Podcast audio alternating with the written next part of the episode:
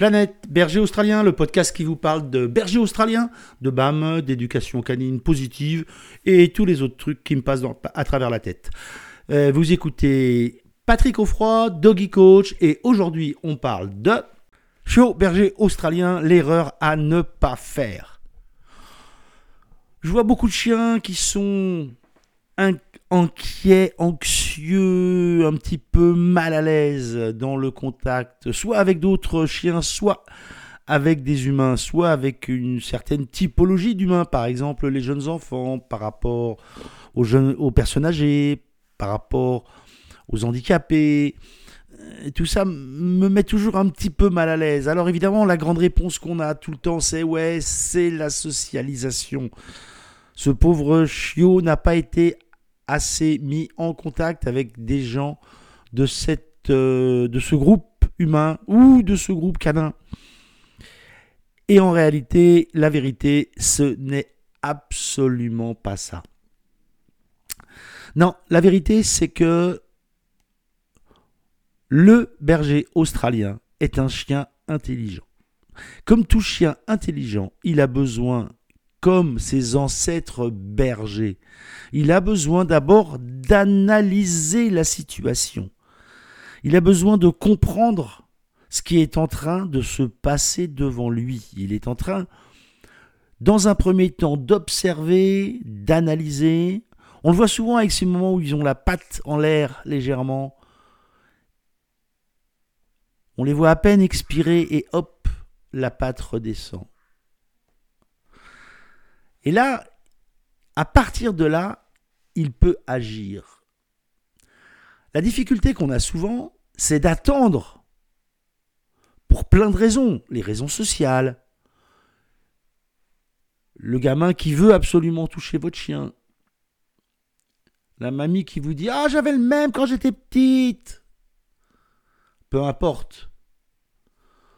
Tout ça va faire que l'interaction je viens de passer très rapidement sous silence le fameux Non mais mon chien il est gentil, ce qui laisse supposer que le, vôtre a quasiment l'obligation de jouer avec ce chien même s'il n'en a pas envie.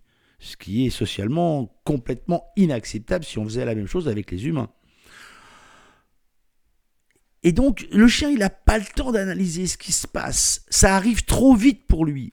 Et c'est vrai, évidemment pour les chiots. Et donc le chiot qui n'a pas eu le temps d'appréhender la situation ne va pas la comprendre. Si le chiot ne comprend pas la situation, il va être, incapable d'en faire un apprentissage, de mémoriser quelque chose de positif pour pouvoir ensuite le dupliquer dans les relations futures et les situations proches de celles qu'il est en train de rencontrer, de vivre là maintenant tout de suite. La principale erreur, c'est de forcer votre chiot. Ou de créer la situation pour que d'autres forcent votre chiot à accepter une interaction, quelle qu'elle soit, allons, quelle qu'elle soit, une interaction quelle qu'elle soit qu'il n'a pas encore analysée. Ah, bon sang, bon sang de bois, laissez du temps au chiot Laissez-lui le temps de bien comprendre ce qui est en train de se jouer, qu'il comprenne ce qui est en train de se passer, à quel type d'humain j'ai affaire, quel type d'interaction il veut. Lui, il ne le sait pas que la mamie va être gentille ou que le gamin va juste le caresser ou que le chien va juste euh, lui renifler la truffe et repartir aussitôt. Lui, il se demande pourquoi d'un seul coup, il se retrouve dans une situation d'inconfort parce que les choses vont trop vite. Vous devez accepter le fait que c'est à vous de faire la police. C'est à vous de contrôler les interactions avec les humains et les congénères. C'est à vous de laisser à votre chiot le temps de comprendre la situation. Donc, le premier, le seul, le vrai conseil qui compte vraiment, Laissez du temps à votre chiot pour analyser la situation, ne le forcez pas. Et aussi et surtout, ne laissez personne le forcer pour vous. Et surtout pas notre vieux tonton Roger qui sait tout, parce qu'il a toujours eu des chiens dans toute sa vie et qui sait exactement comment il faut faire. Celui-là, il a sûrement eu des chiens il y a 40 ans, et la façon dont on éduquait les chiens et dont on prenait en compte leurs émotions il y a 40 ans n'a rien à voir avec la façon dont on doit fonctionner aujourd'hui. Parce que les attentes qu'on a dans notre société pour un chien adulte bien dans ses pattes et épanoui n'est pas du tout ce qu'on attendait il y a 40 ans. Donc, là en la matière, c'est pas tellement le chiot que vous allez devoir contrôler. C'est l'environnement. Contrôler l'autre chien qui arrive en demandant au propriétaire Hop, hop, hop, j'ai un bébé, on y va doucement. En demandant à la petite fille Attends, c'est un bébé. Tu ne cours pas vers mon chiot. Tu t'assois et lui, il va venir. Et à la mamie qui veut absolument mettre la, la main sur la tête de votre chiot, c'est non, c'est pas comme ça qu'on se présente avec un chien.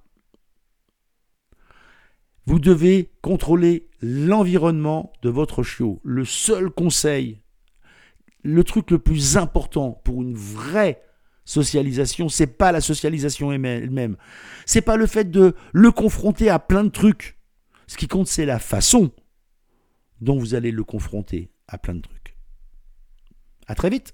Merci d'avoir écouté cet épisode de Planète Berger Australien et je vous dis à très vite sur les réseaux sociaux. N'oubliez pas de mettre des j'aime, des likes, des partager avec euh, vos copines, vos copains.